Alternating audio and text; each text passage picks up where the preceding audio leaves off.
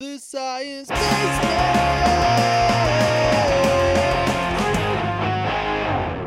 Hello! Welcome to the new episode of season two of the Science Basement podcast. Yeah, we're back from summer. And it's actually been really hot, so it's been proper summer. Yeah. And now it's over. Yeah, well, it's still sunny.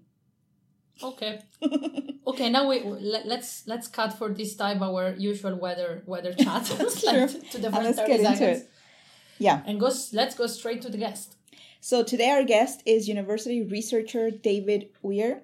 He's looking at gravitational waves from processes in the early universe from Department of Physics, University of Helsinki. So welcome, David. Hello. Yes, welcome, David. And yeah, we have heard a lot about gravitational waves during the last year or couple of years. Can you give us an introduction about what they are? Sure. Uh, I think the way people often think about gravitational waves is as uh, these ripples in space time. So you think about waves on a pond, like the water waves on the surface of a pond when you cast a stone into it. Uh, that is like that, but instead of the membrane in which the waves are propagating being the surface of the water, it's the fabric of space time itself. Uh, that is kind of the I think the, the way people often think about it, and to a broad extent, it's correct. I mean, it, they are basically the stretching and squeezing motions of, of space time, uh, and you know they're made by processes which involve uh, have a lot of energy or a lot of mass, uh, involving you know violent collisions of big objects like black holes or neutron stars in the galaxy today, or things which were very energetic in, in the early universe a long time ago which were so energetic that the, the background of those gravitational waves is still felt felt these days as well.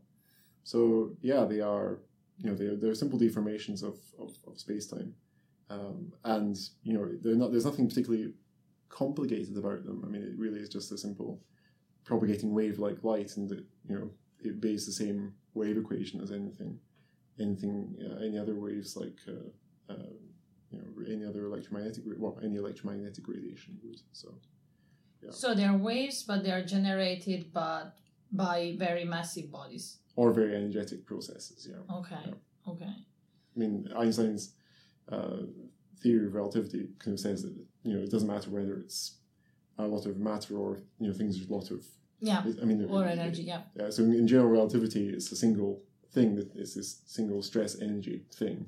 So whatever you know, the, the two the two con- concepts are kind of you know, blurred. Mm-hmm. So the processes can be either very energetic or very massive, or very massive and very energetic. And the in, why we've been hearing about them more now, it's because from theory now they have been observed. Hmm. So yeah, they it was this 2014 direct detection uh, of gravitational waves by the two LIGO detectors, which has I guess made everyone really excited about them. Uh, I've been excited about them since before they were cool, uh, but uh, yeah, no, they it, was- it was really great, and and you know couldn't have come at a better time. Uh, I, you know we people were kind of starting to you know wonder if we would ever see anything, but of course it was just a matter of time before the detectors got sensitive enough to see things. And it's not that it's not that we didn't have indirect evidence for gravitational waves beforehand. There's this Hulse-Taylor pulsar, uh, which was observed 30 or 40 years ago, where the orbits of the two pulsars, a pair of them going around each other and getting the orbit was getting smaller and smaller, uh, and as a result, the predictions of the energy being lost uh, due to that were exactly in line with the fact that they were emitting gra- all the lost energy as gravitational waves. Uh, I have a question. You've been talking about the experiment that was carried out that showed the presence of a gravitational wave. Um, can you describe how this worked? Yeah, it's basically an antenna, but rather than it being an antenna for electromagnetic waves, like you know, aerial in your car or you know, satellite dish for, for receiving signals from a satellite or, or receiving uh, radio waves from uh, from, from uh, astrophysical sources. Instead, it's an antenna for gravitational waves, and yeah, the way it works is by it forms an interferometer instead of um, yeah, it's basically an interferometer.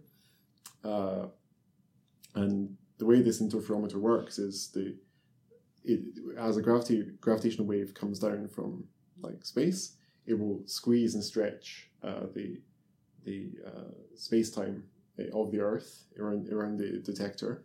So one one side of the interferometer will be squeezed and one will be stretched, And what happens inside this interferometer is the a laser is shining light down both arms of the detector, uh, and the is carefully tuned so that the distance along each of the detectors is exactly cancels out. So there's a slight the the the phase the, the phase difference is such that the waves add up destructively, and so you see nothing uh, when the when the after the light is bounced down the two arms, it comes back together again.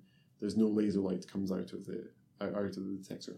But when the gravitational wave passes through, one of these arms is squeezed slightly, and one is stretched slightly, and you see light coming out of the detector because the the, the difference in length no longer is such that the waves destructively interfere, and you therefore you see something.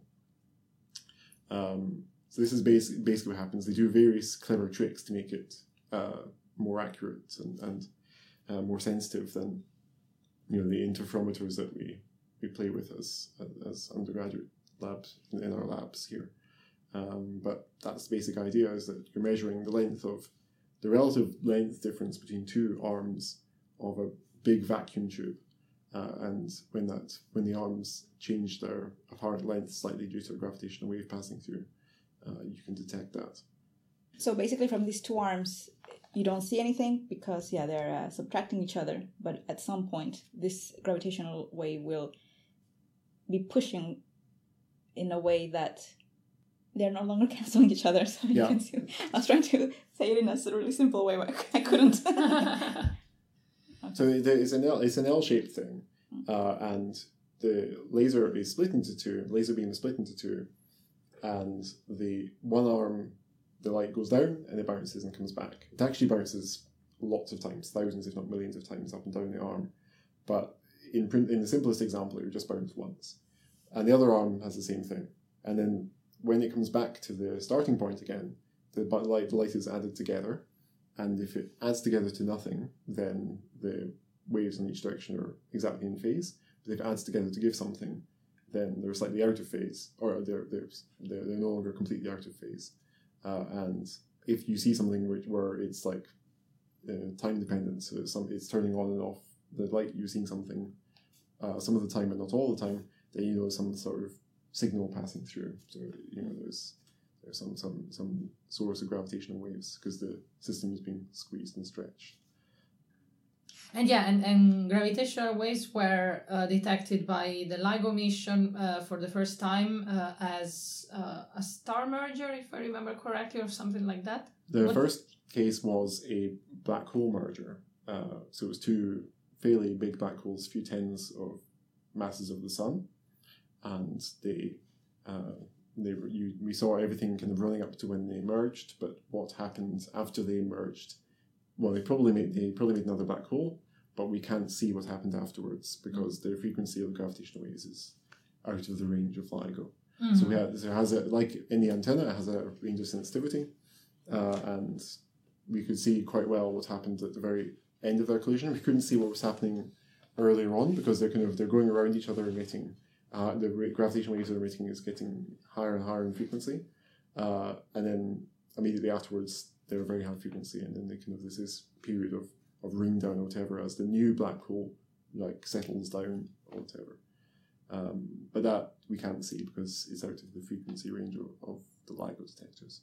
so basically, with these gravitational waves, it's a way for us to see things, uh, to be able to map things somehow in the universe. Is that? Yeah, it's it's really great because uh, the gravitational waves don't uh, kind of interact very much on their way here. They're, it's very difficult to make them. But once you've made them, they're not going to go. They're not going away very easily. So as long as we're, we we can detect them, and as long as there's a process which makes them, we can be fairly confident that they've not been tampered with, shall we say, on their way to us. So that makes them different from electromagnetic radiation, where in a lot of cases things do happen to it on their way from where they, where it was made to where it is here, uh, on where we detect it here on Earth, uh, and that makes it more of a kind of a bit more of a puzzle to to see what's going on. But then on the other hand, because it's completely independent of that, it means also we can make interesting tests of even things like general relativity. So we can ask whether the gravitational waves are really traveling at the speed of light. So we can, for example, in the case of the one of the detections of LIGO, which was a neutron star uh, merger, so two neutron stars, uh, two very dense compact stars, they merged, and we detected a few gamma rays coming off of that. Uh, and we saw that they arrived uh, very close to the time at which we detected the gravitational waves coming off of that. And that was really exciting because that means that both the gamma rays and the gravitational waves travel at the same speed, but one of them is a uh, obeys the wave equation of general relativity. It's a gravitational wave. The other one behaves obeys the wave equation of electromagnetic radiation. It's a gamma ray. So the fact that the speed of these two types of wave was the same is not trivial and is a very valuable test of relativity and that you know physics behaves itself as we expected it to. So we can do a lot of interesting things across.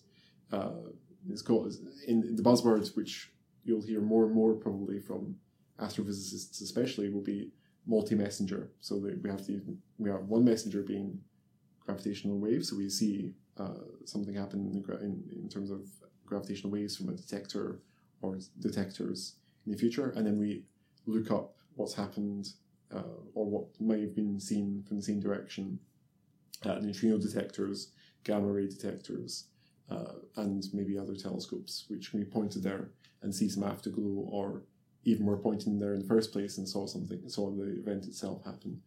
Uh, so this neutron star merger was the first time we had that happen, where we saw an afterglow from the neutron stars merging, and we also saw uh, even right at the time of the event things like gamma rays being produced as the neutron stars merged.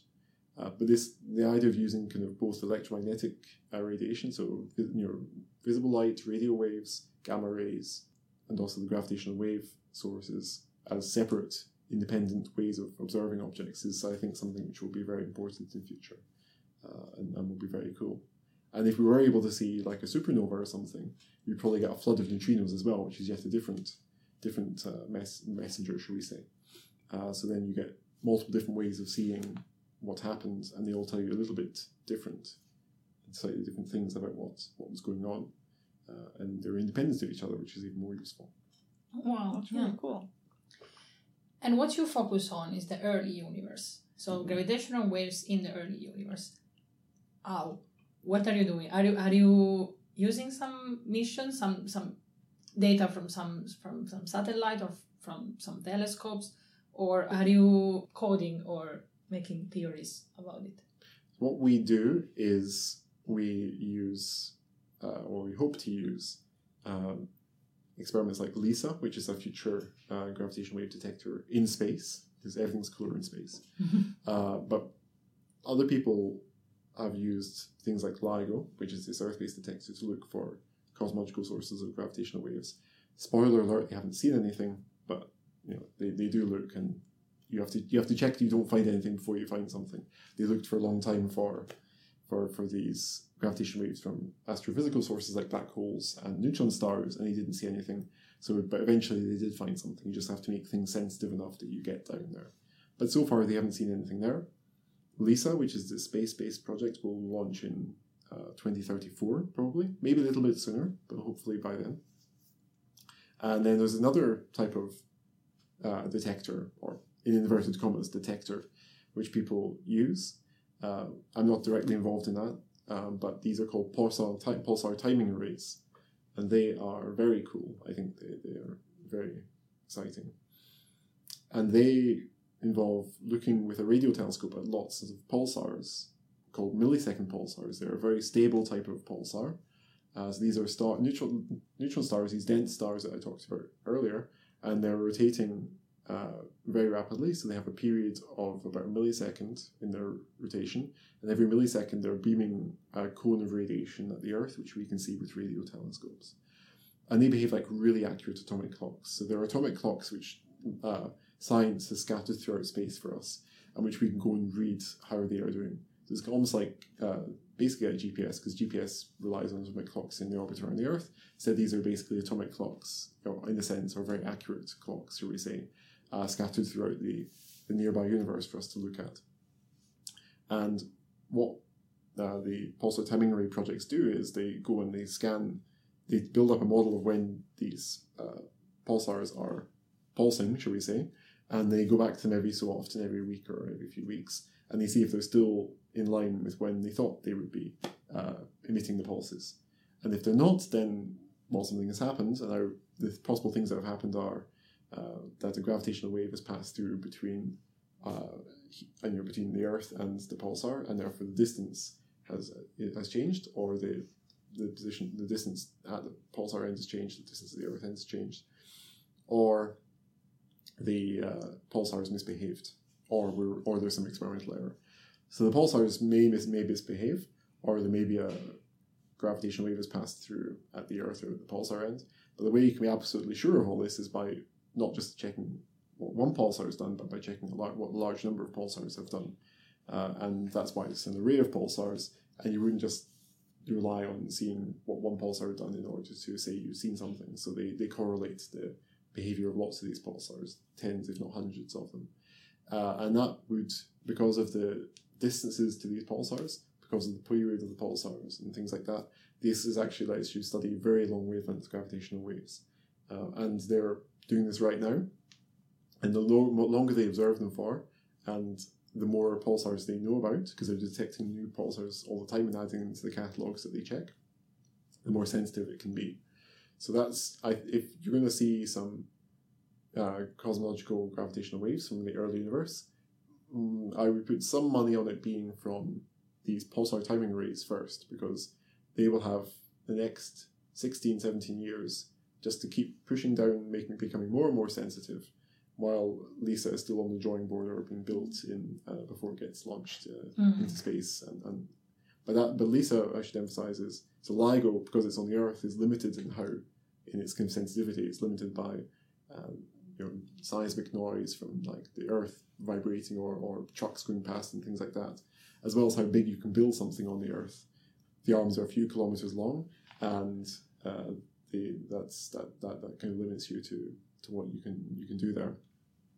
LISA will be a few million kilometers in length between the satellites. Maybe we'll come back to that later, but uh, that's that in itself make, kind of gives you a slightly longer wavelength uh, of kind of peak sensitivity, whereas these pulsar timing arrays are are, are really long wavelengths because these pulsars are very very far away, uh, and so things the, the the the wavelengths involved are very long wavelengths like nanohertz uh, frequencies. So uh, they they are they're they're very cool, and like I said, they can just keep doing stuff, and they're quietly, you know, going on and on doing things. So I I put some money on them being first to see. something. uh, we will see, and then we will remember about this episode, and we will see, check if you were right or not. And w- so, where do you expect these gravitational waves from the early universe to come from? Are they from the Big Bang? And what processes are you looking at then?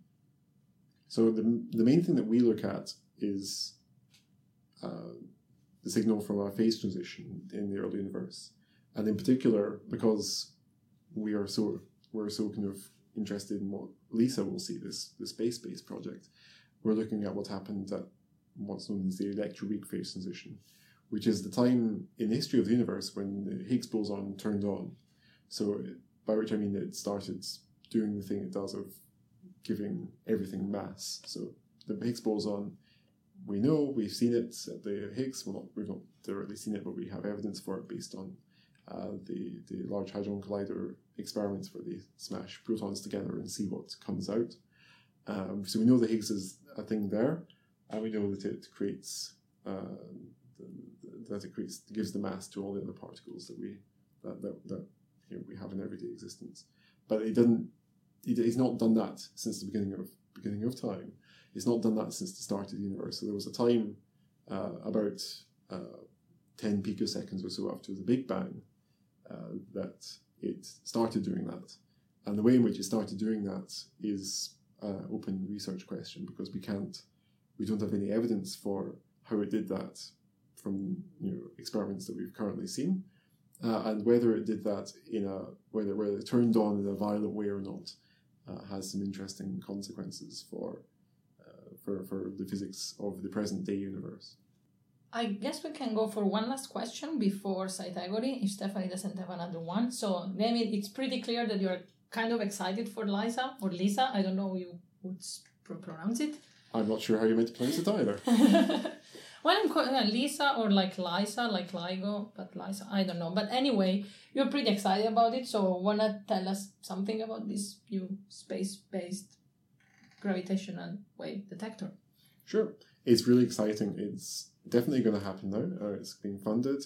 Uh, it's a joint project by the European Space Agency and NASA. The consortium is pretty big. There's going to be hundreds of scientists working on it, as well as engineers from all over the world. Uh, and it will be three satellites. They will make a triangle. Uh, they will be launched uh, by probably an Ariane 5 or something like that in 2034. And they will go to uh, an orbit where they trail the Earth at a Lagrange point. So one of these points where the gravitational potential of the Earth is balanced, balances that of the, the Sun. They will go to a Lagrange point, and then at that point they will, uh, there these three satellites will be kept uh, in a triangular formation, and will form one of these uh, interferometer detectors that we talked about. So when a gravitational wave passes through LISA, the arms of this triangle will shrink or expand, and then we'll, they, they, they will see this destructive or constructive interference. So it will, the lasers will will interfere with each other uh, in different ways, and then you will see a signal, and you can see the gravitational wave has passed through. But because the arms are a million kilometers or 2.5 million kilometers, it'll probably be in length. The wavelengths you can see are much longer than you can see on Earth, where the arms are four kilometers in length. So mm-hmm. It's many orders of magnitude longer wavelengths, which is good because it means it co- by then we'll probably have lots more detectors on the Earth. So what we can see on the Earth, we'll probably have sewn up as best we can. But to go to going into space, we can see stuff at longer wavelengths, and that means things like you know really big black holes and white dwarf binaries in the galaxy near Milky Way galaxy. But it also means like uh, things which might have happened uh, in the early universe at this time when the Higgs boson was turning on, so about mm-hmm. 10 seconds after, 10 picoseconds after the Big Bang. Yeah, it sounds really exciting. And also, this is not the first time that I hear about a mission where a spacecraft is made of different pieces that have to be kept in formation. Like, for example, ESA is working on Proba 3 mm. that is supposed to be going and look at the solar, solar corona. And, like, it still puzzles me how can you keep something in a perfect formation, something that is so far in space. Mm. But, yeah. That's so cool that you're, like, sending an experiment out there. It's still, just to think about it, it's amazing, I think. But I, I have a question. So I don't yet understand how you would look at this earliest part of the universe that you're trying to study through gravitational waves. So the if if the process that turned on the Higgs was very violent, then it would have probably uh, produced a phase transition. So that uh, where much like if you boil water or you chill water, if you chill water, you make ice cubes, uh, and, and, and the ice kind of expands. And that's a phase transition because the water is going from a liquid phase to a solid phase. Uh, or if you boil water, it's going from a liquid phase to a gaseous phase. The Higgs boson would have had to undergo a similar phase transition where it went from being not giving everything mass to giving everything mass, turns on in some sense. Now, how it does that uh, determines whether we can see something from it or not. In the standard model of particle physics, so if all that there is in the universe is what we have seen so far at particle accelerators, then in that case, we know that it turns on very slowly, kind of like me getting out of bed in the morning, and then it doesn't really make much of an impact in terms of gravitational wave signals because it does every, you know, it just does things very smoothly and gently. But if it were more of, if it were a kind of first order phase transition, like, you know, ice cubes forming, so as the universe expands and cools down, you make these uh, area patches of where the Higgs boson is turned on, uh, and those patches expand like, you know, ice freezing on a lake or something. Then it does so in a way which is very violent because it's, it's not, it's doing so in, in, in a background of, of lots of other particles which are very hot and uh, it, it, kicks, it excites those particles as these patches of the Higgs phase expand, and then they collide, and they collide on very large scales in that time of the universe. And when you when you look at those length scales and you uh, see how big those would be in present day, those uh, scales on which the universe is, is, is, creating gravitational waves back then are exactly the scales that LISA can see uh, when it looks at gravitational waves. So it turns out that hidden beneath all this astrophysical stuff, like these white dwarf uh, binaries I talked about, and the the supernovae and uh, supermassive black holes and all these other things which could be seen by LISA. Hidden underneath that, when you take that all away, you might be able to see evidence of what happened around this time in the history of the universe. Now, because we can't see, we can't see what happens uh, there uh, with, for example, particle accelerators. We can uh, we can ask the question of what happened at that time in the history of the universe indirectly by looking to see if there was a if there was a gravitational wave signal of it. So if we don't see something, that tells us, you know, what didn't happen, and that's equally useful if we can say, oh well, there's no signal of gravitational waves from this process. Well, that's fine. We know that that's not what happened, or at least we can rule out some of the the scenarios in which that happened. But we definitely know that we need to keep looking because the if all we had is what we can see at particle accelerators, then we have not we can't explain we can't explain dark matter, for example. You know, there's no there's no that piece of the puzzle is completely missing. We have no idea what dark matter is, and we don't know, for example, how neutrinos become massive. So these are these tiny, tiny particles that are flying through all of us right now, and we don't know how they get their mass. For example, that's you know, that's put that's put in by hand to this model. Uh, It's just say, oh well, they should have this mass, and that's that. Uh, and and various other things like you know why there's matter and not why we're all made of matter and there's not equal amounts of matter and antimatter. Most processes that we know about in particle physics and, and nuclear physics uh, overall, on average, make equal amounts of matter and antimatter. They don't, you know, they don't. Uh, they should not make more, more than one than the other. They don't violate that kind of symmetry. We say. Uh, so the fact that there is only matter here today means that something swept away all that antimatter or preferentially created matter. And again, that's not allowed for in the model of particle physics that matches what we've seen so far. So there's lots of these questions which, you know, I, I'm hoping by a back door we can kind of answer by seeing a gravitational wave signal or not seeing it, which would also be interesting. It's not. It's not. I, I won't- I won't be sad if I don't see anything. Uh, if we don't see anything at the, at the Okay. from from in terms of grav- gravitational cosmological sources of gravitational waves. Okay. Because yeah, I was wondering if you get an, a signal, how do you know that? How do you relate it to what's producing it? But now you mentioned about how you can clear out other signals that you're expecting. So sort of, I guess, like knowing in a radio which signal is which. How do you call it? Station. Station goes to which frequency. Hmm. I guess that's that's how you.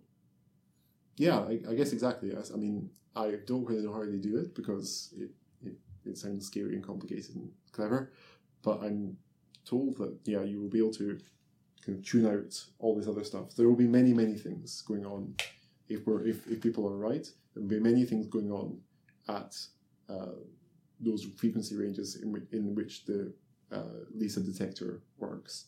So there'll be all these very big black holes. There'll be white dwarfs in the Milky Way. There'll be lots and lots of sources which you have to subtract. But when you subtract them, there might be something left. Okay. If there's, if there's nothing left, that's also great. That that tells us, well, you know, you were wrong. but being told you were wrong is, is part of science. That's Yeah. okay. That's really cool. Okay. I guess it's time to play Cytagory for the first time after two months of summer. Yes.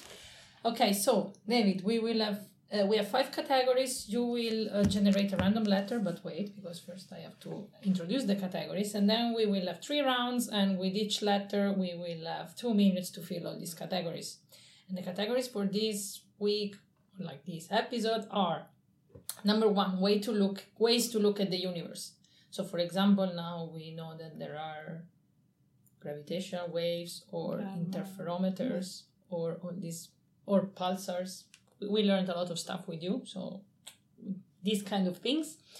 Number two, since LIGO won very recently a Nobel Prize in Physics, ways to win a Nobel Prize in Well, Physics. Three white guys won the Nobel Prize. the instrument. Uh, that's true. Number three, uh, well, since you're from Scotland and you like whiskey, names of whiskies, Mhm. and that's going to be our fun category. I'm not going to be able to contribute anything. Number four, past, present, and future of the universe. You can be a bit a, a bit creative with this one. Like the And life num- stages of the universe. Yes. And number five and last one, things that have a pull on you, like gravity stuff. Good or luck. chocolate for me. Or chocolate, yeah. I think it sounds good. I'm excited. About this game. Oh yeah. Oh, let's see. Sometimes it goes great, but sometimes we fail so badly. But let's see how let's see how it goes this time. Uh, please generate a letter, and then I will start the timer. Oh my god. W. Get. W. Okay. Three, two, one. We start now. Ways to look at the universe. Waves. Waves. Waiting. Wait. See Waiting. what happens. That's cool. yes. Walk. You go for a walk and see some stuff outside. yeah, that's I'll true. look up. Um, uh, uh, uh, names of names of whiskeys. Whiskeys. Is there a whiskey called whiskey? Whisk. Well, I guess that's yeah. That solves the problem, doesn't it? Just yeah. General whiskey. like, White Horse used to be a whiskey. I think it was a blend of whiskey when I was young. I think. I Not that I, not just- that I was drinking whiskey when I was young. White horse. we will just trust you. Past, present, and future of the universe. We will. Mm. What does that Yes. pull on you, Stephanie? Weights. Waves. oh my gosh. Walking your dog. Well, that literally, yeah, that has a pull on me, like literally. Yes. Oh yes, Woofy. My dog's name is Wolfgang. Okay, so we will we will dedicate this round to Stephanie, and that's Woofy. Yeah. As a pull on you. Mm, okay, so we need past, present, and future of the universe, and ways to win a Nobel Prize in physics. Wasn't there a phase of the early universe that started with W? Well, one thing that could have happened, I was talking about this, uh, what, how we uh, get more matter than antimatter. One period is uh, when these ba- bubbles of this Higgs phase are passing through, you get a washout of the, the baryon symmetry. So Okay, it could be washout. a shout of the baryon asymmetry. Okay, let's think now about uh, the ways to win a Nobel Prize in physics. Ended. Oh, well. We did well. Yes. Well, I'm ways to win the. Nobel Prize, winning. yes, that's true. Okay, a bit out of time, but it's it's it's fine. Okay, shall we go to round two? Yes. Yes. Um, but just thinking about whiskeys. Thinking about whiskeys. About whiskeys, we have a category there because, well, you are Scottish, but you also said you have a family member that has a distillery or distilled whiskeys. My grandfather worked uh, in a distillery for, as far as I can tell, most of his life. Mhm. Uh, and by the end, he was a manager of the biggest distillery in Europe. And Oh wow. he made, depending on what day of the week it was, I think they made gin, vodka, whiskey, you name it. Uh, there's two processes by which you make whiskey. One of them is uh, kind of a continuous batch process, as a continuous process. Uh, uh, one of them is a continuous process where you uh, distill a lot of alcohol made from grain spirit uh, continuously, almost like uh in an industrial way. And that makes a lot of alcohol. And at the end of it, depending on what you do with it, it can be used to make vodka or uh, gin or whiskey. Uh, and that's basic stuff. So if you put it into a barrel and mature it for a couple of years, it becomes whiskey. Uh, and then you can blend it with more expensive whiskies, which are made by the other processes, which are more kind of small batch type processes to make things like uh, Famous Grouse or Johnnie Walker or these these blends. Uh, so he made he ran one of these very big distilleries which makes these, these this this kind of industrial whiskey, which you'd never see on its own. This so-called grain whiskey It's either blended with malts to make it more flavoursome, uh, or it ends up ends up as vodka or gin things like that. So he he ran that distillery uh, at some point towards the end of his career, I think. Um, as far as I can tell, it, it, it he liked it, and then when he retired, I think his pension was partially bottles of whiskey.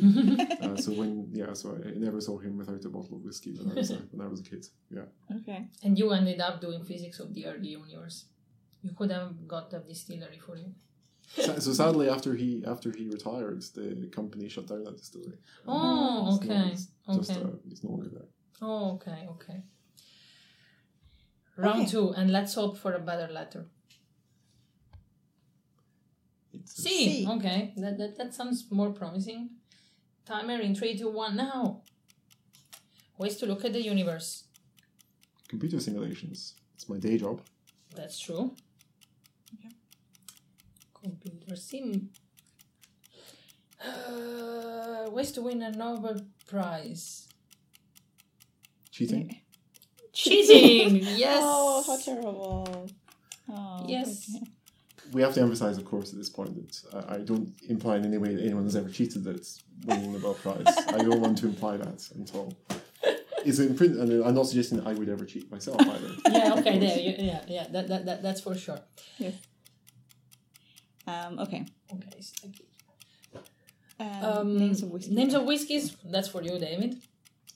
I have no idea. Oh goodness! Now Oh, put me on the oh, past, present, and future of the universe is the cold death.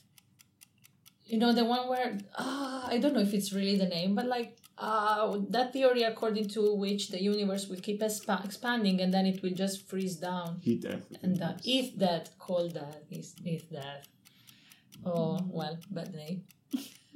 Big crunch.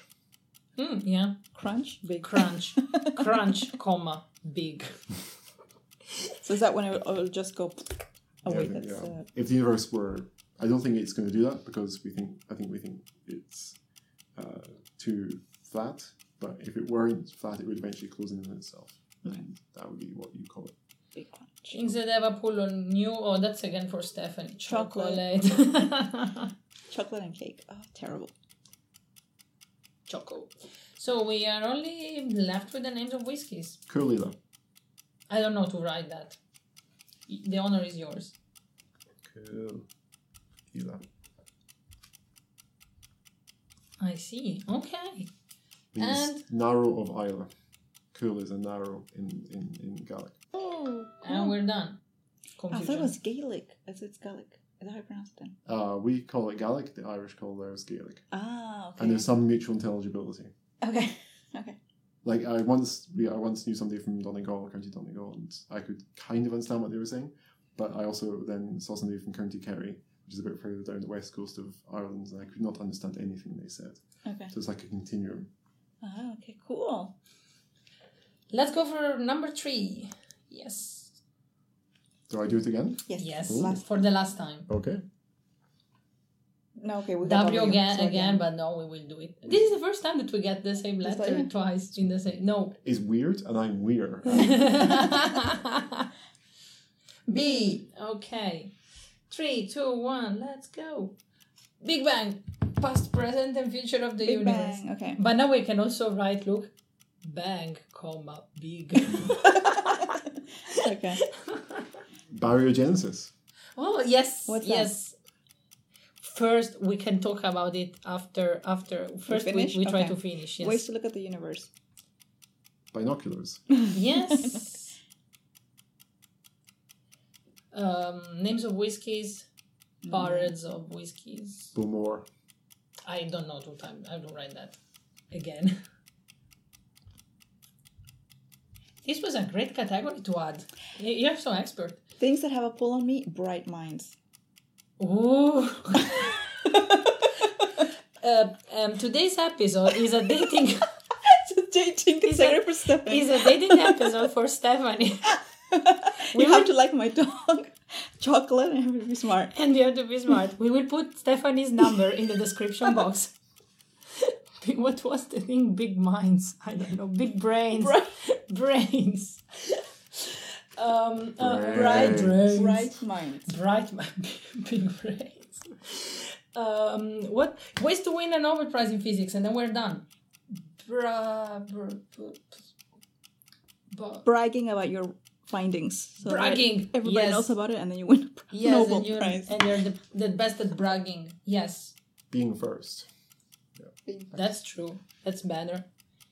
Being first, if you find, or or being just the first one who's very good at bragging about Yeah, it. There, absolutely. there are a lot of discoveries that are made by people like more or less at the same time, like independently. But then the one mm-hmm. who brags the better about it, the best about it, and they are the ones who win, Could or you- like they get the credit. They can only give it to three people, and if there's more than three people who have an adequate claim to the discovery, Oops, pretty and hard to pretty hard to say who, who deserves it. Yes, a big problem of the Nobel Prize nowadays is that uh, the collective effort is not rewarded Mm.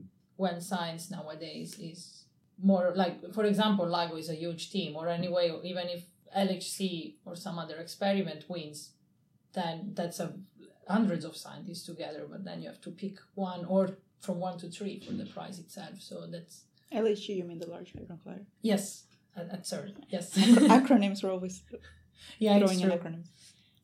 Uh, but yeah anyway baryogenesis you can tell, tell us about Oh, it yes. now So I guess I alluded to it a bit earlier, and it keeps coming up. But it's what, what I mean by baryogenesis is the fact that we have more Baryons. matter than Yes, antimatter yeah. in, the, in the universe, uh, and so one one convenient, easy way to solve this uh, would be if when the Higgs was doing its turning on act, it did so in this violent way, which also happens to involve uh, there being more matter than antimatter preferentially retained as the the Higgs field, the, the this phase of the Higgs boson being turned on expanded throughout the universe.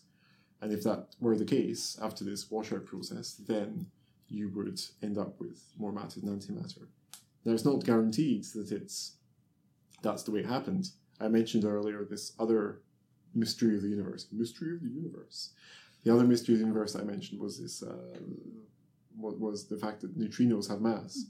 And other people, you know, our, our competition, shall we say, it's not really like that, but the competition, they or the other people say that well, maybe the way in which the neutrinos got their mass has something to do with it. Basically, people when they see some mysteries, they try and bundle them together into as few mysteries as possible and try to come up with one way of solving everything. Uh, and some of the ways of solving it, some some of the way, ways of bundling the mysteries together work, and some of them don't. Uh, and I guess over time we'll try and work out which ones which ones do work and which ones don't work. But I think it's natural that you try and come up with a solution which answers as many questions as possible. I mean, Yeah, Sorry. like the th- the, famous theory of everything. Hmm. Mm, yeah. Yeah. Will we find it? We don't know, but we have good hope in LISA. I I, I I'm excited about LISA. I think We will- will interview you again in twenty years. In 20 years. We can book already. Oh no, In two thousand thirty eight, we will we will maybe we will interview you at in Stockholm where you will be receiving the Nobel Prize. I definitely won't receive the Nobel Prize. I, I, I, I, I can count on that not being the case. But, uh, unless he changes the rules, oh yeah, in which case that's I'll be one of 5,000, 500 people there. Yeah, you a very a very big shared Nobel Prize. Yes. Um, uh, uh, one last question, which is something that Stephanie has started to ask uh, lately to our guests, and then we go to the day's anecdote. But describe your typical day at work. Okay, uh, I get here in the morning, and how much detail do I give? oh, ju- just just in general general guidelines. Okay, I was going to like go to the level of what kind of croissant I buy from the store downstairs. Ah, no, no, but I mean, uh, It's a chocolate one, by the way. Um, Okay, okay. But uh, almost every, or probably everyone is like, I arrive to office, I have a big cup of coffee. Yeah. I yeah, good point. I I, I I'm going to be heterodox here and say that I wait a couple of hours before I, I get the second coffee in because I've had coffee before I leave home ah, okay. uh, normally, and then usually that keeps me going at least until I need the sugar when I get in, but I don't need the coffee quite yet. Hmm. Well, you do computer simulations. So, what kind of what kind of data are you looking at, uh, or what kind of simulations are you doing? No, so normally yeah, normally I'm I'm doing these big simulations uh, with my collaborators, my colleagues, uh, where we're we run these simulations on a big supercomputer and we look at the results. Uh, but increasingly these days, uh, I, I this sounds really terrible, but I have other people to do that for me. That sounds really awful.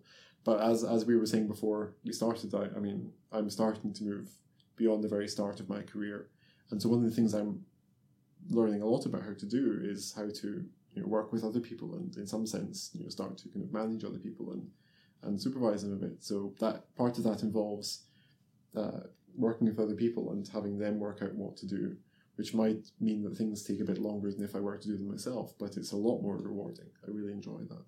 So a lot of my time these days is not spent writing code or you know running simulations directly, but instead talking to other people about how they should write the code or run the simulations.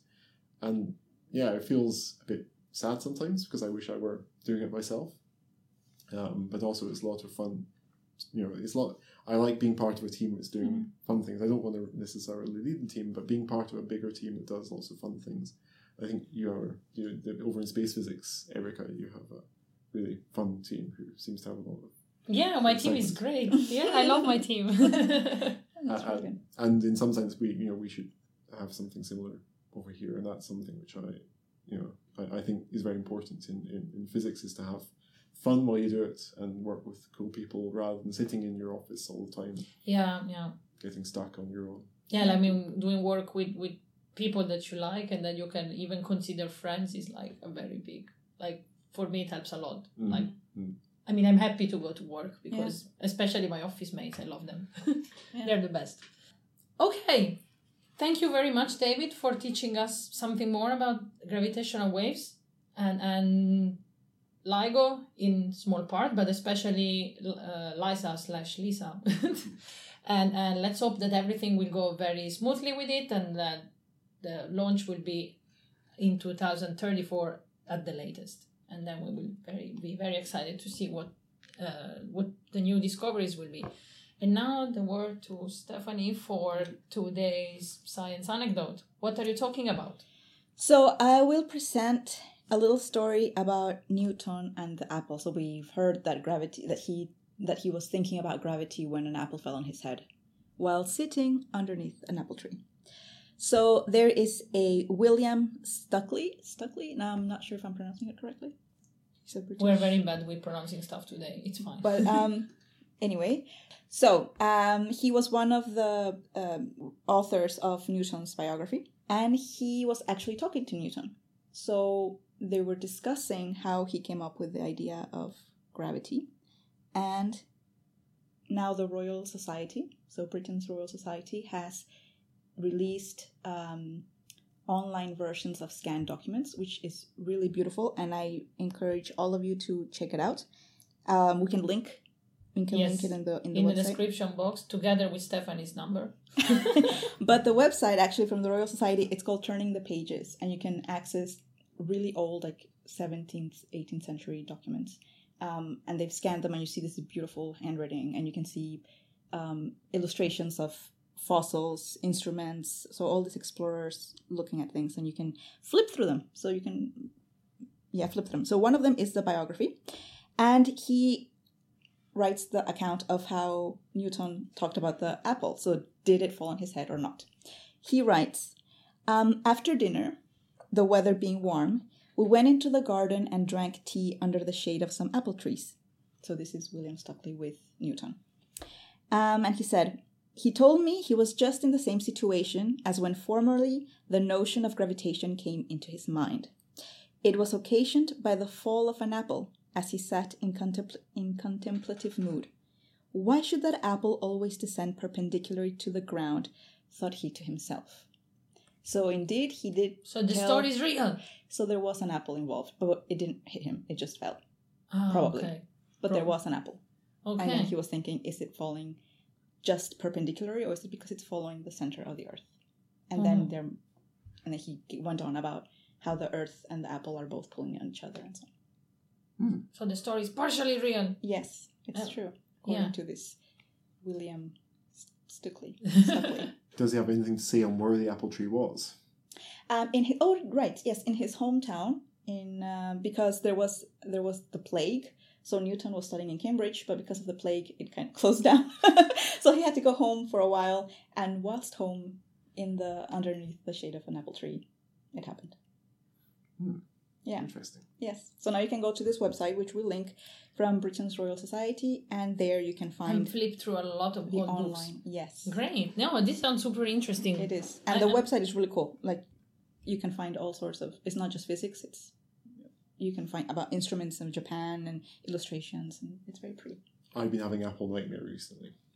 My colleague over there, he has two apple trees in his garden, and because of the summer being very warm, he has had a lot of apples falling already. And so I've he gave me about five kilograms of apples last week, and I spent I one one day I made a dessert uh, and brought it in to the office to, for to share with people. Next day I made one for myself, uh, and but I basically spent either every day because these were small, uh, not very big apples, peeling and cleaning them up. and after that, I had apple nightmares for two or three days. Should have just made Were a they bunch of chasing you? apple pies, and then you could have just got got rid of all the apples in one day. Apple pies. Or apple Make 'em. um, jam. I guess you can just boil them and then make. I think he's making uh, cider with them now, so it's Oh, Oh, nice. pretty interesting. Okay, invite us when So when this is they- what when scientists we, do when, in their spare time. when we unbottle them. Thank you very much, David. Uh, that was a very fun episode Thanks for to having to to record. Thank you, Stephanie. Thank you, and Erika. See you next time. And yeah, we we hope that everyone has had a good summer as we did. And see you in two weeks. Bye. Bye. Bye. The Science Basement!